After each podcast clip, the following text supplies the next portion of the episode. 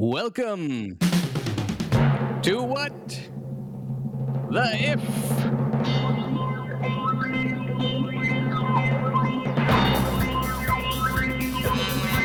The show that messes around with the building blocks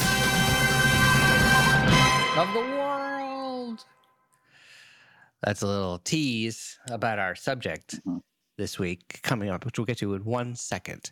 But first, let me introduce uh, our sole, my my sole co-host this week. Uh, our our host, uh, Gabby Panicia, is on assignment this week. hmm So whatever that is, we will find out next week. I'm sure it will be exciting. Um, but uh, on hand, Matthew Stanley, how are you?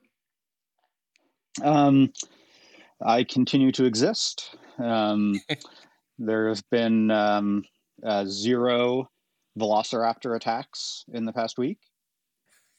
Um, and that has to count as a victory, right? Yeah. Th- That's uh yeah, not even a fraction of a velociraptor attack. Not even a fraction. Yeah. just Um, that was a rough week when we had 37% of vel- velociraptor attack. Um, it's hard to know how to deal with that exactly. yeah. I'd love to pursue that as a thirty. I I don't know what that thirty-seven percent of what. Yeah, I don't know either. But uh, I'm I'm sure the next Jurassic Park trilogy will figure it out. So. yeah,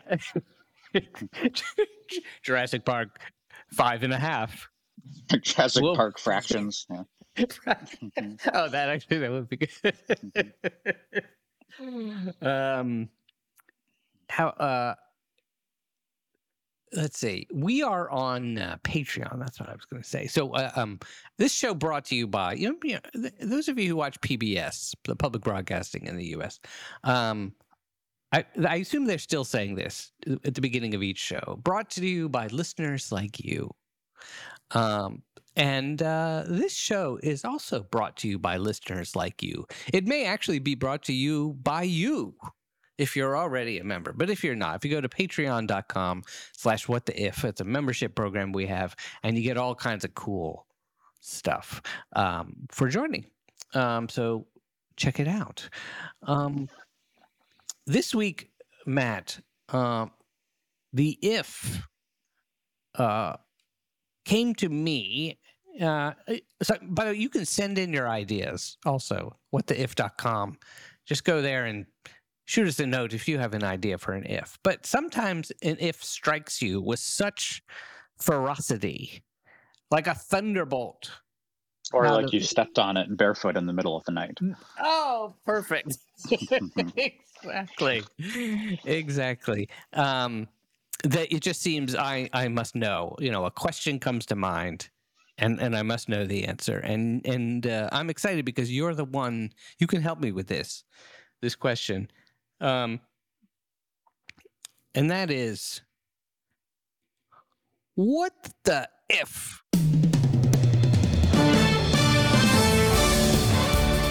atoms were the size of Legos. What? The building blocks of nature, the size of little little building bricks, Legos. Um, there may be someone in the audience who doesn't know what Legos are, or do, do we know? I, I have a feeling Legos are called Legos in whatever country you're in, but they may Um, not. I be. would imagine so. Yeah. Yeah. But I don't know, for instance, like if it, if Lego is a hard word to say in Mandarin, right? It could be. Oh, Um, interesting. so I don't know if they rename it for for other phonemes. right, right, right. So what is what is a Lego? For those who Uh, so Lego is a proprietary type of uh, kids building block, typically formed from hard plastic, oh, uh, a centimeter long or so. Uh, and I guess their distinctive feature is these little. Um, uh, what would you call them? Um, they, they have a, a built-in mechanism for connecting firmly to each other, so you Yeah. can um, so unlike sort of generic blocks where you just stack them on top of each other and they fall apart, Legos will stay together um, if you craft them correctly, um, and they are wildly popular. I think. Um, I mean, they were somewhat exotic when I was a kid. That is, they were expensive and kind of hard to come by. Um, these days, though, they have you know marketing deals with Marvel and Star Wars and everybody, so you can get a, a Lego set for whatever theme you may like. But then, of course, the fun part is taking it apart again um, and using those bricks to build something new.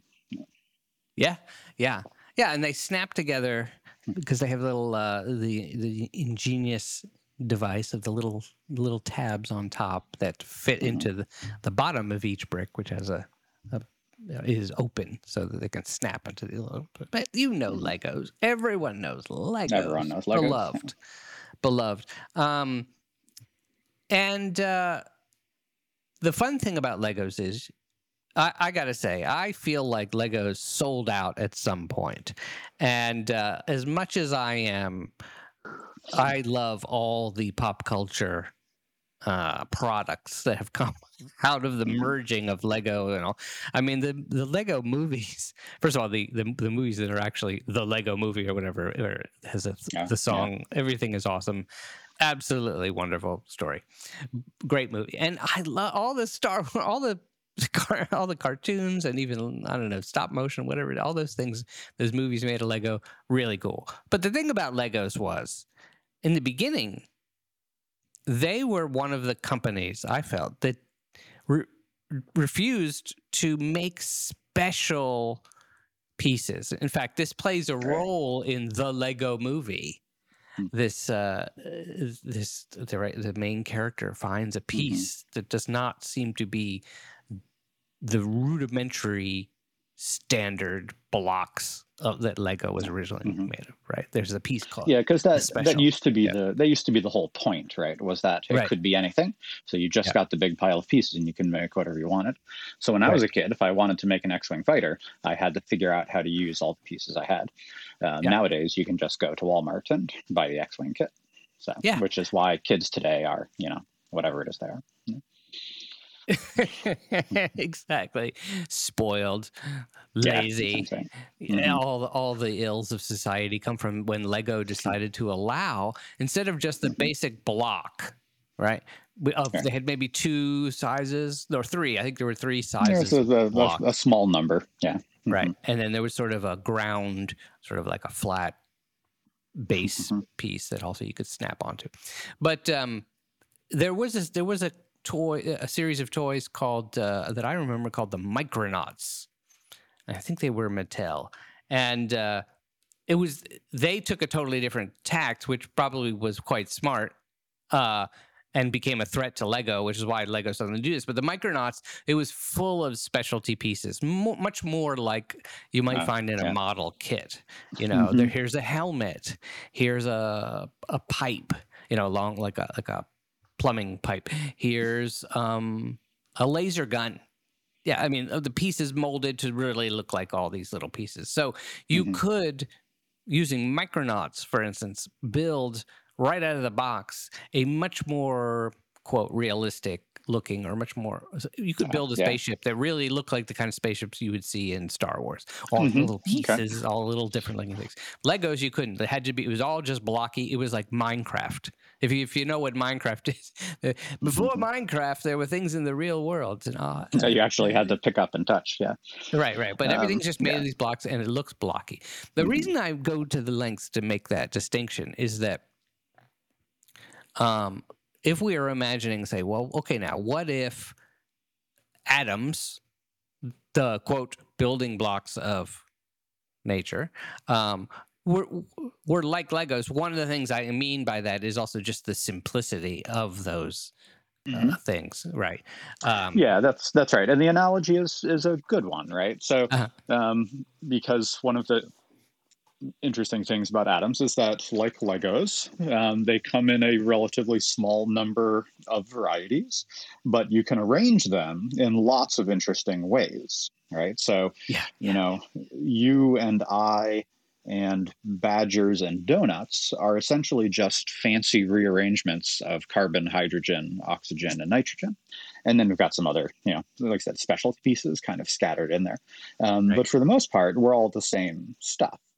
Um, and that's the great uh, you know this is the the original idea behind atoms as they were conceived of thousands of years ago. So the the, the word atom is, is Greek for um, indivisible, the thing that cannot be cut. Because the, the thought experiment they were doing is, all right, let's take this log and we cut it in half, and then we cut that half in half, and we keep cutting into smaller pieces um, and getting tinier and tinier pieces of wood. And at some point, will we get the ultimate piece of wood that cannot be cut any further? Um, and the idea, uh, the idea as they thought about it, you know, they didn't have particle accelerators; they couldn't conduct experiments, and this, this is a purely intellectual object.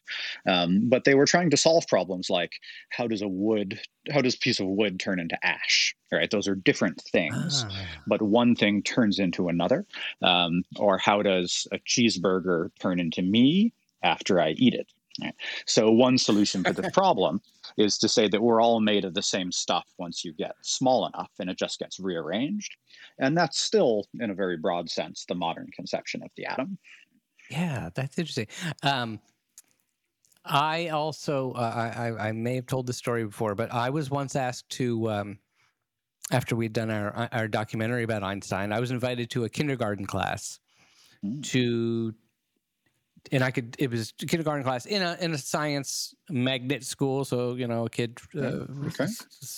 a, a, school that has a strong focus in science, and uh, so much so that this uh, kindergarten class had a white rabbit in their class, who was named Einstein.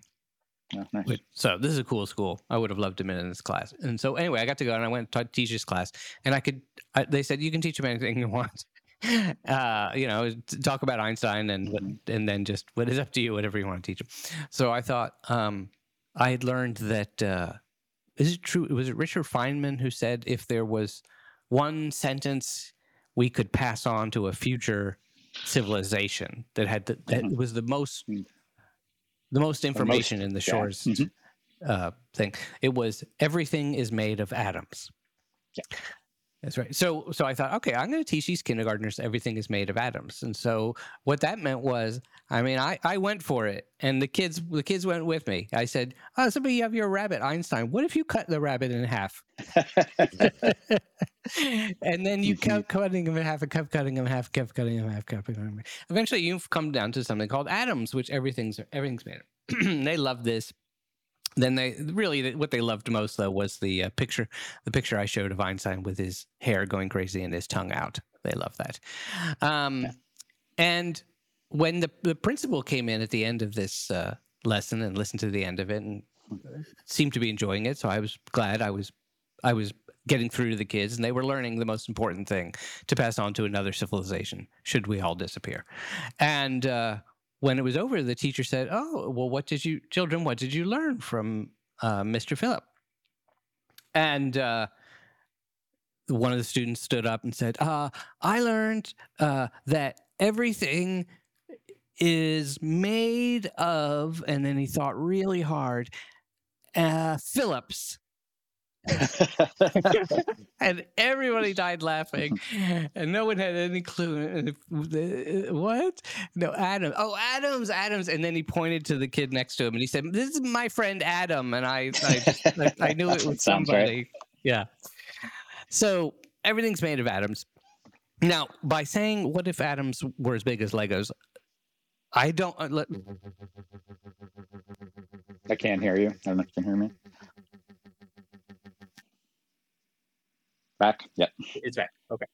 Um, so, yeah, it's a day of technical technical. It seemed to be that way. Yeah. My mic popped out, and I'm back.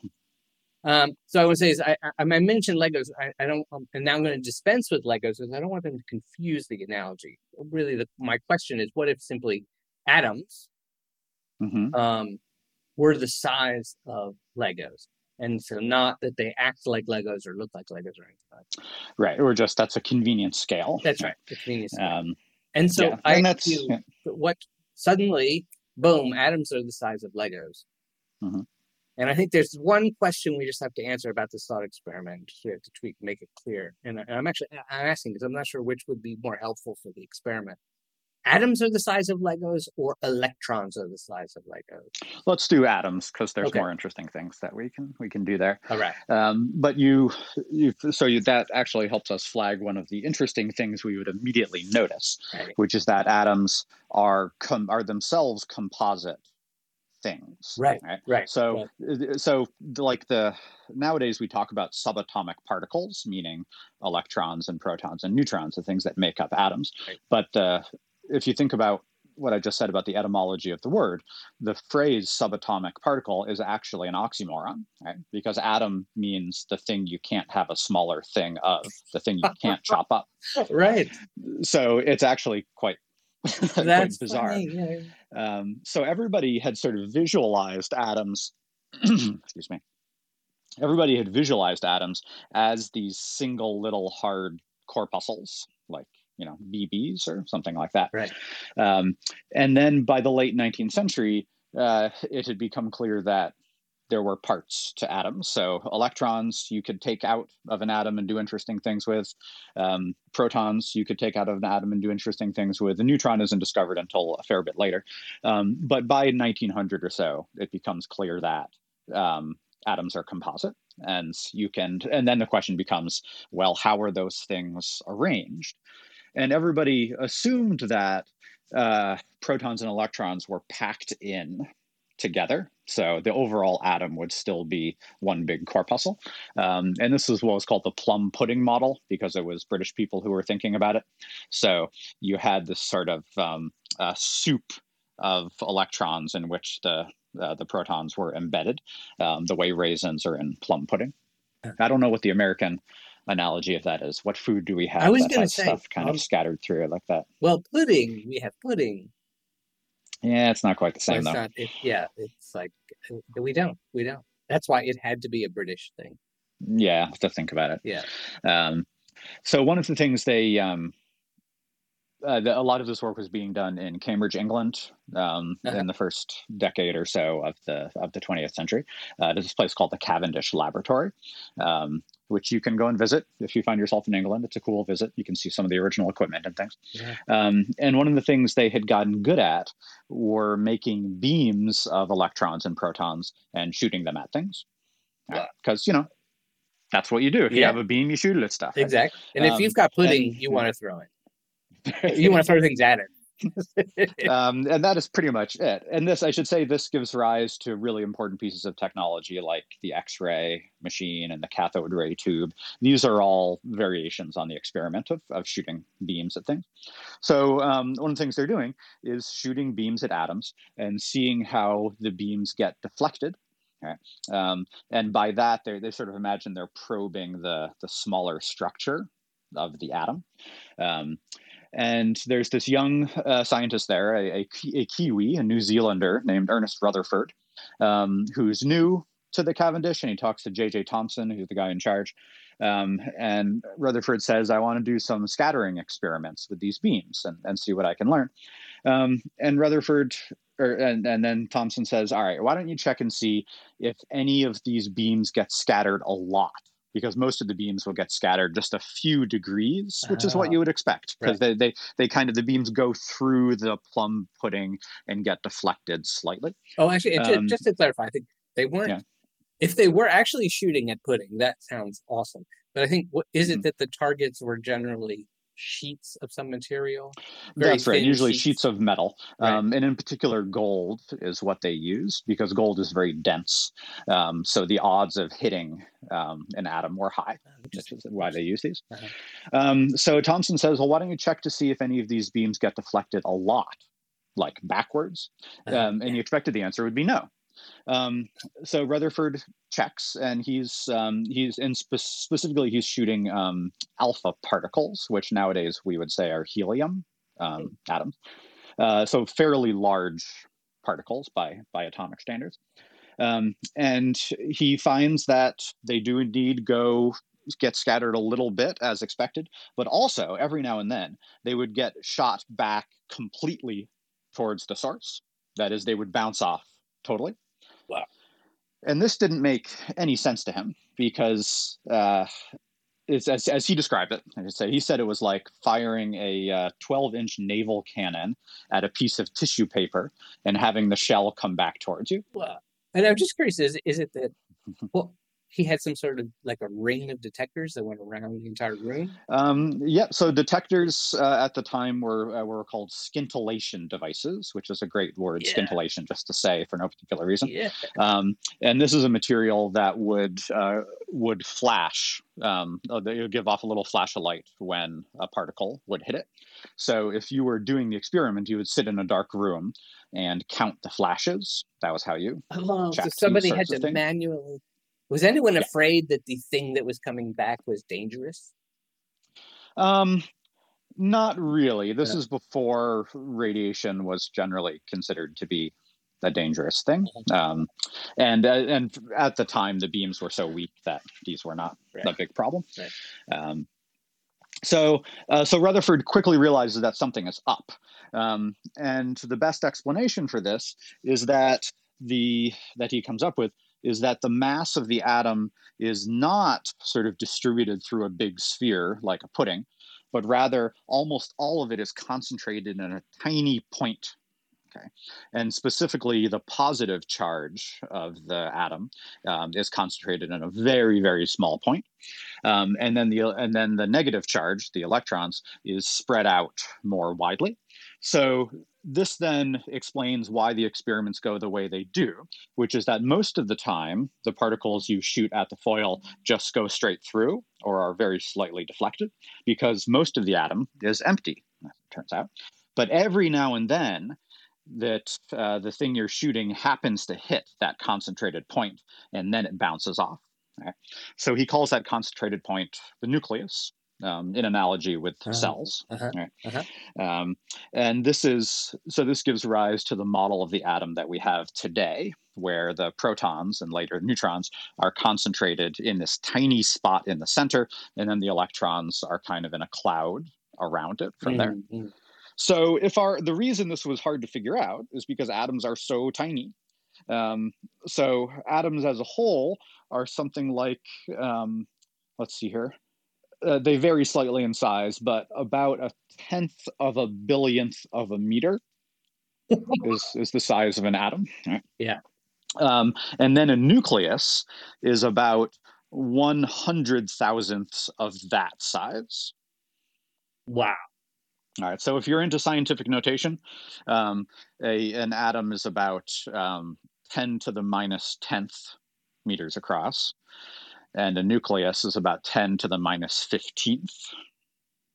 Okay. So these are really small numbers. Right. Right. So 10 to the minus 15 Right. would mean if, for instance, you were to line up nuclei nuclei on a meter stick, you Mhm. could get a one followed by 15 zeros. That's how many. Yeah, that's right. So that's um, uh, a million billion atoms, or, or a million nuclei. So Right. million billion nuclei um, could line up on one meter stick. Yeah. right? Which is such a gigantically huge number that you can't Right. Now, really Uh, conceive it. a um, a Lego brick. hmm I look up at these. What is the stand? They're about. I think they're about in um, Lego Lego brick dimensions. Uh,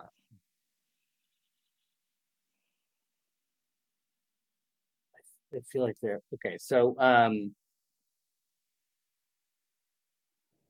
Lego brick is about what's this here? Um, thirty.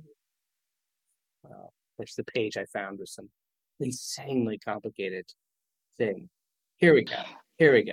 Brick in Brickopedia. Oh yes, of course there's Naturally, Brickopedia. yeah. It's beautiful. And on the Brickopedia, brickopedia.fandom.com, the webpage, the background Mhm. is is the dots that sort of make up the surface of the Lego brick. It's beautiful. Um, so uh, the length and width of a one by one Lego brick, so the smallest ones, right, are eight millimeters. So it's about um, and, and the height That's the is smallest. Okay, that seems about right. Yeah. um, I mean, they're like the size of the tip of your finger. Right? Yeah, exactly. Yeah. Um, so if the atom is now that big, hmm I can see it. So this becomes one of the most Mhm. bizarre things all immediately, right? Yeah. So, mhm. So there's a lot of there's a lot of weirdness that comes along with this Right. right away. Right. So when we say the size of an atom versus the size of the nucleus, when we say the whole atom, what we mean is the size of the electron cloud surrounding the nucleus, Right. um, because that's the extent of the atom. That's where the atom ends, right. um, and that's also what you feel when you poke an atom. You're interacting with the electron cloud there. So if our atom is now the size um, of a Lego brick, then it's the electron cloud that that's that is that big. That's the size, and then the nucleus is again one one hundredth, one one hundred thousandth the size of the whole brick. Um, let's see here. So if the brick is eight millimeters across, that's um, uh, 10 to the minus second if we want it to 10 to the minus seventh. Um, it's about a tenth of a micron. The nucleus would be about a tenth of a micron across, and one of your hairs is about 50 micron microns across. So the nucleus is now the nucleus of the Lego atom is about one one hundredth the width of a human hair. Whoa. Did you follow all that? Yeah. Yeah. That was a lot of math. Sorry. So, well, so also- yeah, not seeable, right? Right. Essentially, it. that's far too small to see. And so Um, if and I'm you're blow- only yeah, yeah. If I'm blowing say, that so up, when Yeah.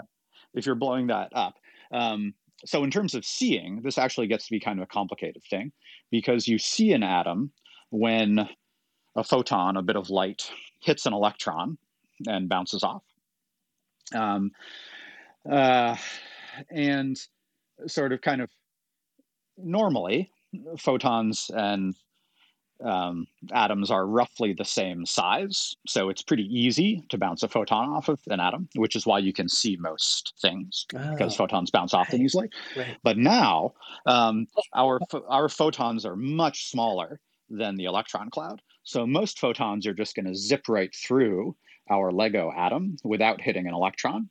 So it's never going to bounce off, and we're not going to see it.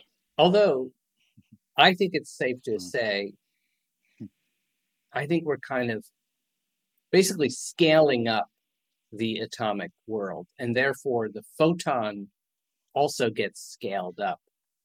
Um, so, which is kind of hilarious. Um, I was sort of, I was just checking out a little further the the, the, the Lego I was looking into. Basically, we can imagine essentially, essentially a one centimeter. If if the at let's we can imagine the atom was a centimeter in Mhm.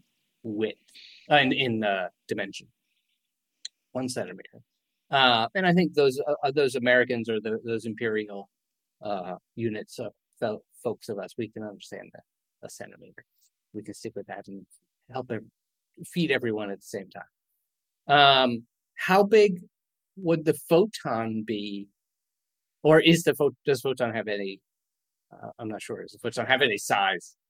Um, exactly what it means to, to talk about the size of photon is a little confusing. Right. Um, but uh, it would vary. It, the the size, if we talk about size of photons, right. they vary with color as well. Oh, so bluish photons are going to be much smaller and more concentrated than red photons. Uh-huh, uh-huh. Um, so uh, so you'll get these weird rainbow effects um, as the light scatters off of the the atoms. Um, uh, so that would be pretty cool. I think it'd be pretty. Um, I was gonna say yeah. it sounds pretty awesome. I'd say one of the things you'd be able to watch, which would be pretty neat, um, and again, in analogy to Legos, is you'd be able to watch atoms bond with each other. Right, that's essentially what atoms spend their time doing: is they bond with each other and make molecules, and then more complicated structures, and so on. Um, so again, you are just a really complicated arrangement of atoms bonded together. Um, and the basic uh, way by which atoms bond together is they share electrons with each other or steal electrons from each other. Um, uh, and there are different patterns of electrons that different atoms have, and that's why certain things interact with each other and certain things don't. So, carbon, for instance, has electrons for anybody who wants it. Um, so that's why carbon bonds with lots of stuff, and that's why it's good to make documentary filmmakers out of because you can make lots of cool structures, um, as opposed to say neon, um, noble gas is holding on to all of its electrons, um, so it doesn't want to bond with anybody you have to work really hard to to get something like neon to bond with anything else. It's really selfish about its electrons. So if atoms are the size of uh, Lego bricks, then in the same way that you when you glance at a Lego brick and you say, all right, this one has two things by four things. Right. So I need to find another thing that has two things by four things so I can match it up.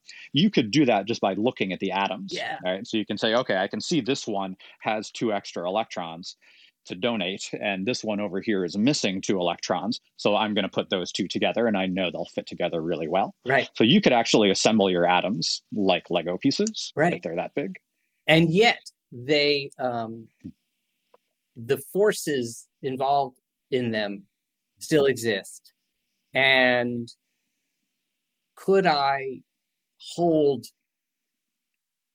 what would happen if i tried to hold an atom like I okay. well, this is this is a, a, good question, and and like like many things with atoms, our intuition doesn't quite right.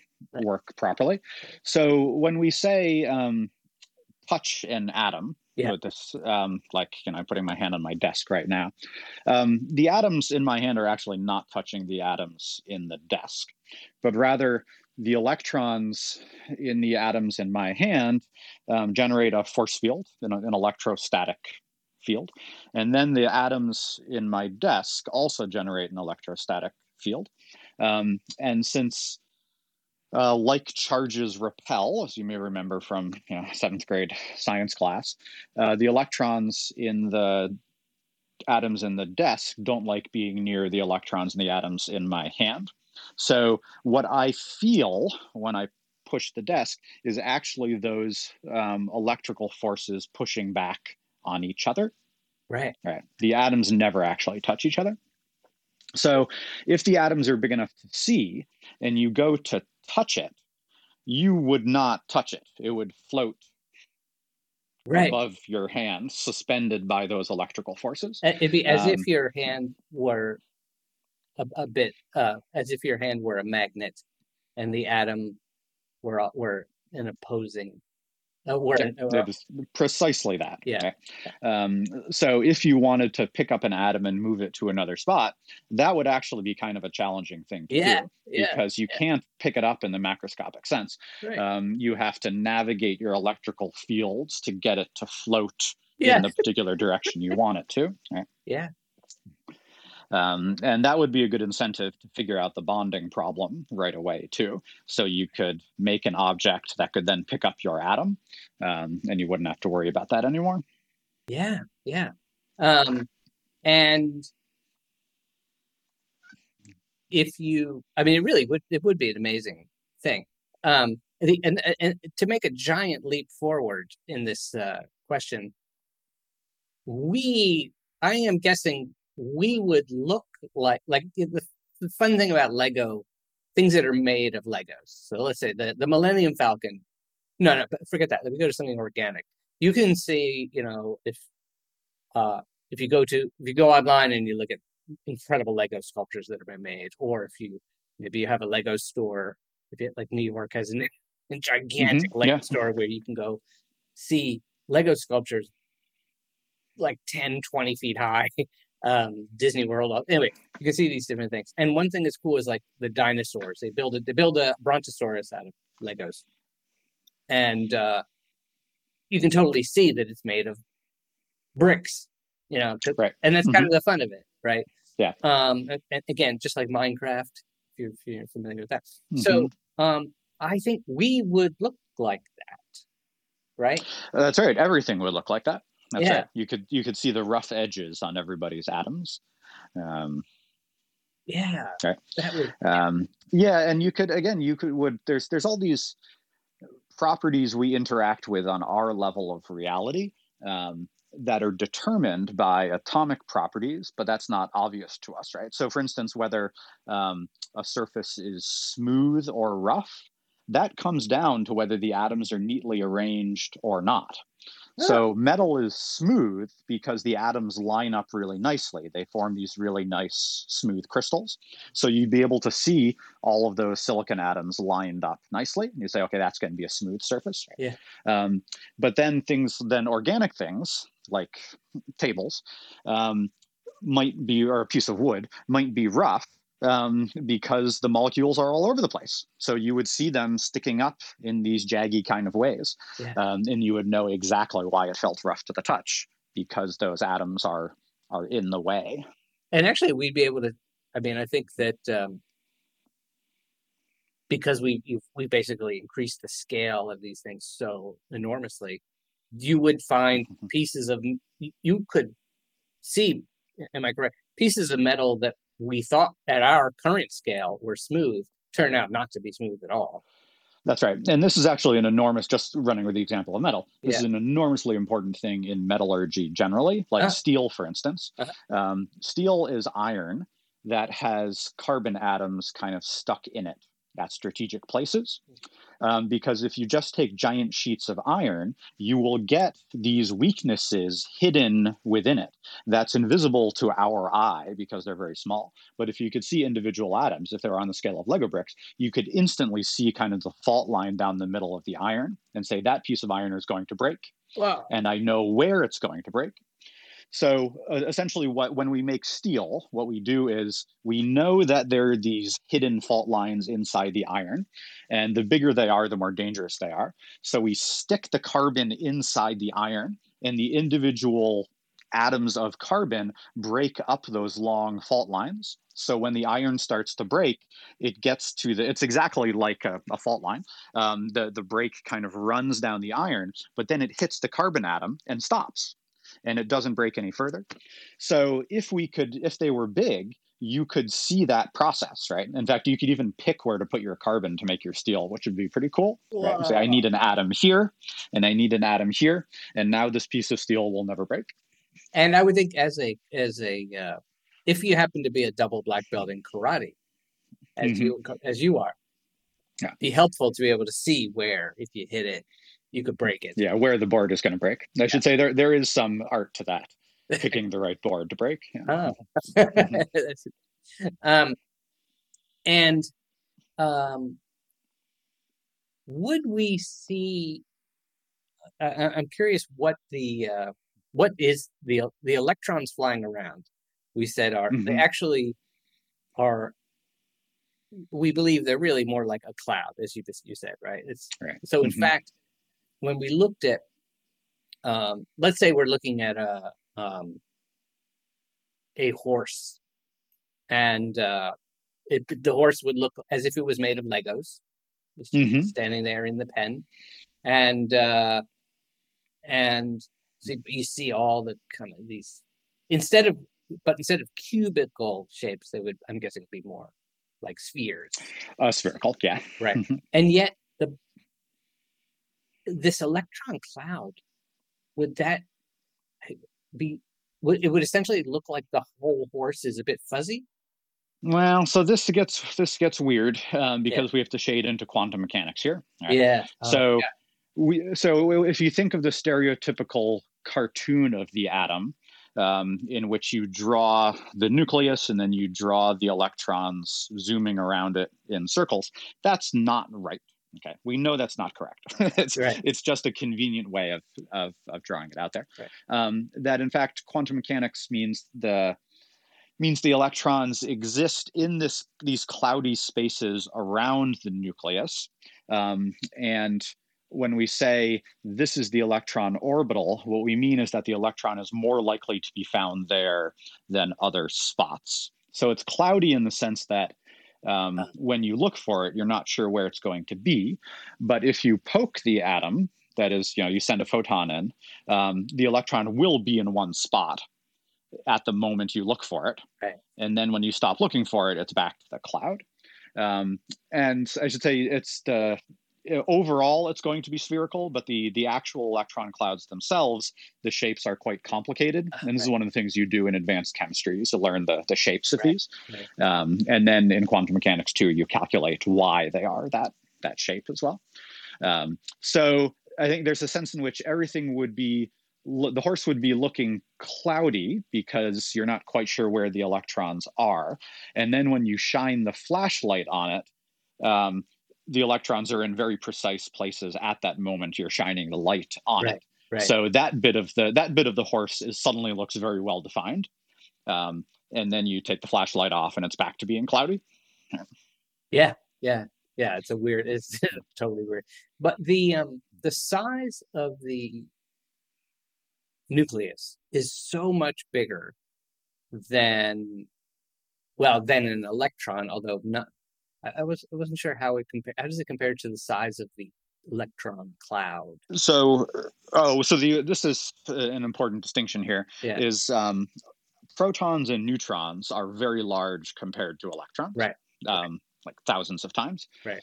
Um, uh, but then, so electrons are super tiny, but the electron cloud, Right. kind of the space in which the electron can be found, is vastly larger than the protons and neutrons themselves. Right. right. Um, and that's actually, uh, as programmers say, that's a, a feature, not a bug, of quantum mechanics, which is the smaller an object is, the larger a space it can occupy in Uh-huh, this perverse sort of way. Uh-huh. So the bigger you are, the, the reason the nucleus has a well-defined location is because protons and neutrons are quite large. And the reason you have a well-defined location is because you're even larger than the protons and neutrons. Right. So sometimes people ask, why don't we see quantum mechanical effects every day? And it's just because you're too big. You you ruin the effect. Yeah. So if Yeah. you could stop doing that, that would be great. Yeah. really, we're trying to do a magic show here. Mhm. Um, now the the empty space inside Mhm. an atom is is also vast, right? I, I've heard. I think it's like Compared compared to the electron, yeah. compared to the Mm-hmm. oh, compared to the electron, and but even compared to the whole atom, or no? Like, what I was wondering is, is do I see Yeah, that's right. the So- horse? Um, yes, you probably would. Yeah. Um, uh, um, yeah. So it's um, well, I guess this this partly depends on whether we're scaling up photons the same way we're scaling up our atoms. Um, if we scale up our photons the same way, then transparency and opacity will work the same way Oh, because right. the because the question because the question is um, can the photon interact with the atom Right. and that's determined by their relative sizes so if they're both 100000 times bigger then they'll interact in the same kind of way so the horse will not be transparent Right. um, but if we're leaving photons small and atoms big then yes the atoms are almost all completely invisible um, and th- they'll be easier to interact with tactily um, than to be seen, actually. So that would be kind of interesting. A horse Okay. that you could feel but not see. Um, that would be a great. Uh, th- that's a great new Olympic event. Actually, I'm going to watch the the Summer Olympics would- if they have invisible horse. invisible horse. Yeah, yeah. Um, and you know, at the petting zoo, be uh, be also Oh, that would be interesting too. Quite Yeah. Although goats are already kind of scary. I don't want invisible goats following me around the petting zoo. stay away from the quantum petting zoo. Um, uh, now here's here's a bigger question. Um, if we were made of Phillips or atoms, atoms which are the size of Legos, so, um, that would, and yet if we were still of the size we are, that would mean we are essentially made of like a ridiculously fewer, ridiculously right, fewer, you're- which means that we'd essentially not be able to. You would not function. No, I mean, you'd, as you say, you would look like a Minecraft character, and I guess that would be kind of cool. Right.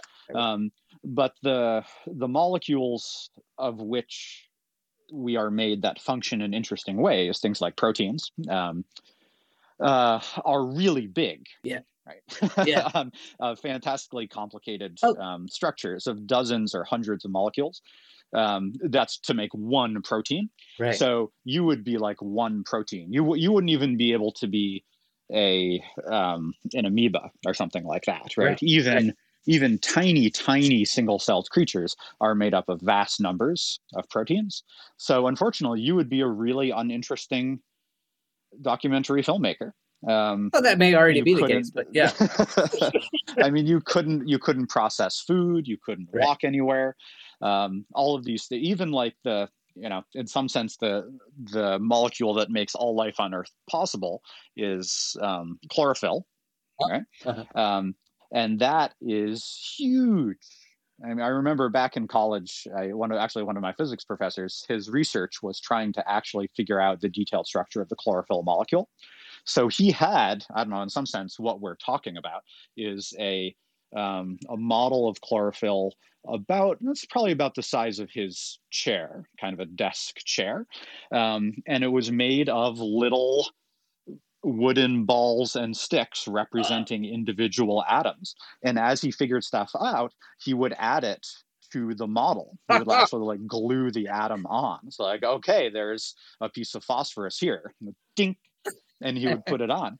Um, and he had been doing this for years, if not decades, and it was not complete because chlorophyll is just that complicated a model um, that you cannot represent these things easily. So this is one of the things we're running up against with like really advanced quantum chemistry and biophysics that tries to figure out exactly how these molecules function is that they are supremely complicated. So trying to calculate say the behavior of something really simple like just one protein um, requires supercomputers. Um, and we are we're kind of hitting this calculational limit so it would be really nice if they were big enough to see, because then we wouldn't have to calculate it. We could just look at it and say, okay, now I see what it's doing. Yeah. Um, but we're not there yet. Uh, yeah. Uh, I had an image of like the throne in Game of Thrones mm-hmm. that your teacher was building. You know, it's huge. Yeah, it was like that, but less dangerous. Um, yeah. yeah. Lift fewer dragons. Rolls. yeah. Mm-hmm. yeah. Um. Lastly, as is my want, I often jump to how would this have affected our thinking? If we could see, for somehow we were of some mm-hmm. size mm-hmm. where this worked out, um, mm-hmm. where we could be organic creatures and have brains and eyes, but these these processes were all vis- easily visible to us. Mm-hmm. How might that have well, so it's it takes a couple thousand years for the atomic hypothesis to be accepted in a, a mm. rigorous kind of way, right? So the Greeks are thinking about this in the third or fourth century BC, and folks in India are probably thinking about it a few centuries before that. And and the the idea of atomism as kind of a general concept for explaining the universe comes and goes kind of as an intellectual fashion over thousands of years. Um, and then in the late 19th century, it it turns out to be really useful for explaining things like uh, how steam engines work. So it gets a real revival and becomes important in a way it hadn't been for the previous couple of thousand years. And then once it gets going, once we have sort of theories that use it, and then we can start doing things like building cathode ray tubes, it becomes a major part of science. But it takes a couple thousand years to persuade people it's the real deal. If we could see these processes at work, then presumably we would have had it on day one, right? There's no doubt about it. It yeah. would be like saying, Are we sure this tree is made of wood? Yeah, I can see it's made of wood. Right. There's no question about that, right? Yeah. So the atomic hypothesis takes off right away, um, which is pretty, which would be very handy. Um, the periodic table is obvious, right? The the pro- the, ver- the varying properties of atoms is is intuitively clear. Right. Um, the mechanism for chemical bonding is all is all clear right away, um, and also we have quantum stuff happening in front of us right away. So essentially, we have 20th century chemistry and physics. Um, before we have electricity, right? We can just see all these things Whoa. happening. yeah. Um, so, I mean, that might mean we could do things like build transistors and integrated circuits with our bare hands instead of waiting for vapor deposition machines. So that might be kind of handy. Yeah. Amazing. There's probably an obvious downside too, which is that um, nuclear fission becomes really easy to do, and that that might have bad side effects. but people would know right away. Don't do that. That's right. So when when your toddler runs up to you with a handful of uranium, right? Put that down. There's going to be trouble. Put that down right now. Yeah. Do That's... not smash that helium into that. yeah, that reminds me of like the really really cool Lego kids. You know, you get up to a point where it's like, first of all, there's the one for little, little, little kids called Duplo. The, the- All right. right. yeah. And then you get to bigger Mhm. ones, and then you get to the ones that are like, you know, only 12 and up, age 12 and up. And I was like, ah, Mm-hmm. we're getting to the good, the good Legos. Um, well, they, yeah, it's fascinating. The mind reels. And of course, I'm always, yeah, I'm just fascinated by the imagining what Mhm. religions, what myths we would have had if you could see all of this. Uh, well, insane this would interesting. I should say historically, Adam has almost always been associated with atheism. Oh, um, because one of the things that Adam Atomism lets you do is explain why th- where things come from. Um, you say, well, if I just imagine a bunch of atoms smashing together, eventually I'm going to get a badger. Um, and that it turns out that reasoning is actually kind of hard to run with, but that's the, but the way people thought about it was everything could have come from divine action or from random atoms smashing into each other. So um, for a very long period of time, atomism is associated with atheism. Um, so, for instance, um, Giordano Bruno, the sort of contemporary of, of Copernicus's, people often say he was um, burned at the stake for believing in Copernicus, but that's actually not right. He was burned at the stake for being an atomist. Oh wow. Yeah. I, I thought he, he Um, he always comes up in discussions around SETI because I, I always thought he was burned at the stake for because he also Well, so I should say, interestingly, these are all of a piece, actually. So once Oh. you're an atomist, it's a very short step to being a Copernican. And then once you're a Copernican, it's a very short step to believing that there's life elsewhere in the universe. Oh, right And it may not be obvious. To, it may not be obvious to us how those jumps go, right um, but it was very obvious to the Inquisition. Um, so it was a very dangerous thing to to believe in atoms for a long time. wow. so therefore, next time you're playing with Legos, understand Mhm. this is uh, this is uh, There's a lot at stake. Revolution. building That a thing, right? revolution in Yeah. that box. Yeah, fascinating. Mhm. Well, this has been an incredible journey, Matt. Um, amazing, amazing, and and I do. I always love how just this idea where we can ask silly little questions. Uh, you know, when thrown at you, you come back with like incredible uh, uh, wisdom. Fascinating. It's like alpha particles particles bouncing off. That's right. It, Gold foil. it came right back at us. It- you are scintillating, Matt. You see.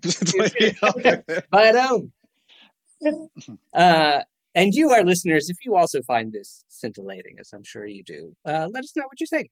Um, go to whattheif.com and uh, send us a note, or uh, I encourage you to support uh, young Matthew Stanley in his research um, and in our efforts to uh, teach science while having fun by doing this show. Go to patreon.com slash what the if patreon.com slash what the if and find out all the cool things you can have. You can have you could be drinking out of a mug right now um that uh, shows the what the if logo on it um in two perspectives two the, the visions of from two separate universes imprinted Mm. there on the mug depending on which way you drink you could drink hot Yeah. objects one way maybe and cold the other with the reverse who knows what happens um if you're artistically inclined also any so just I would love for anyone out there who has any any or even non-ability. If you just if you if if the if if the moment strikes you is right, grab a pen or a pencil or a digital thing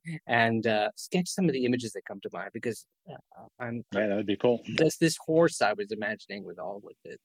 It looks like Legos and you can see through it and things like that. Super, a lot of cool images come up every week. Um, so uh, so do that. Um, so thank you from Matt and thank you from from myself for listening, and also uh, from Gabby Pini- Gabby Panicia, who will be back next week, and Joshua Reinstein, our our fearless staff uh, on what the if. Um, Matt, there's a ritual that um, I, I'm going to guess Bruno uh, Gior- was it Giordano Bruno. Mhm. I think he would have appreciated this um, because he knows what happens when you ask what the if. It can be dangerous. Uh, yeah, that's right. It might not end well. Right. Um, What is this ritual? particularly Uh. Well, I mean, the ritual is what you do when I should say you you may not appreciate this particular setup, but if you have little kids and they're playing with Legos, those Legos will be scattered all over the house. Um, and they're small, right? They're not as small as atoms, but they're small and they are pointy. Yeah. So at some point, you will be wandering through your apartment and your foot will come down on the edge of one of these atoms. And in the moment of excruciating pain, you'll wonder, you know, I wonder what it'd be like if this was a single atom instead of an entire Lego brick. Um, but really, what you do is you just scream, What? What? The Shout out to the Lego Corporation and all its subsidiaries around the globe. Please don't sue us. Duplo can sue us. I'll bet their lawyers lawyers are a lot nicer than Legos. Duplo, the friendly Duplo. Uh, I bow down to our Duplo overlords. Thank you all for listening. Patreon.com slash what the if. Check it out, and we'll see you next week.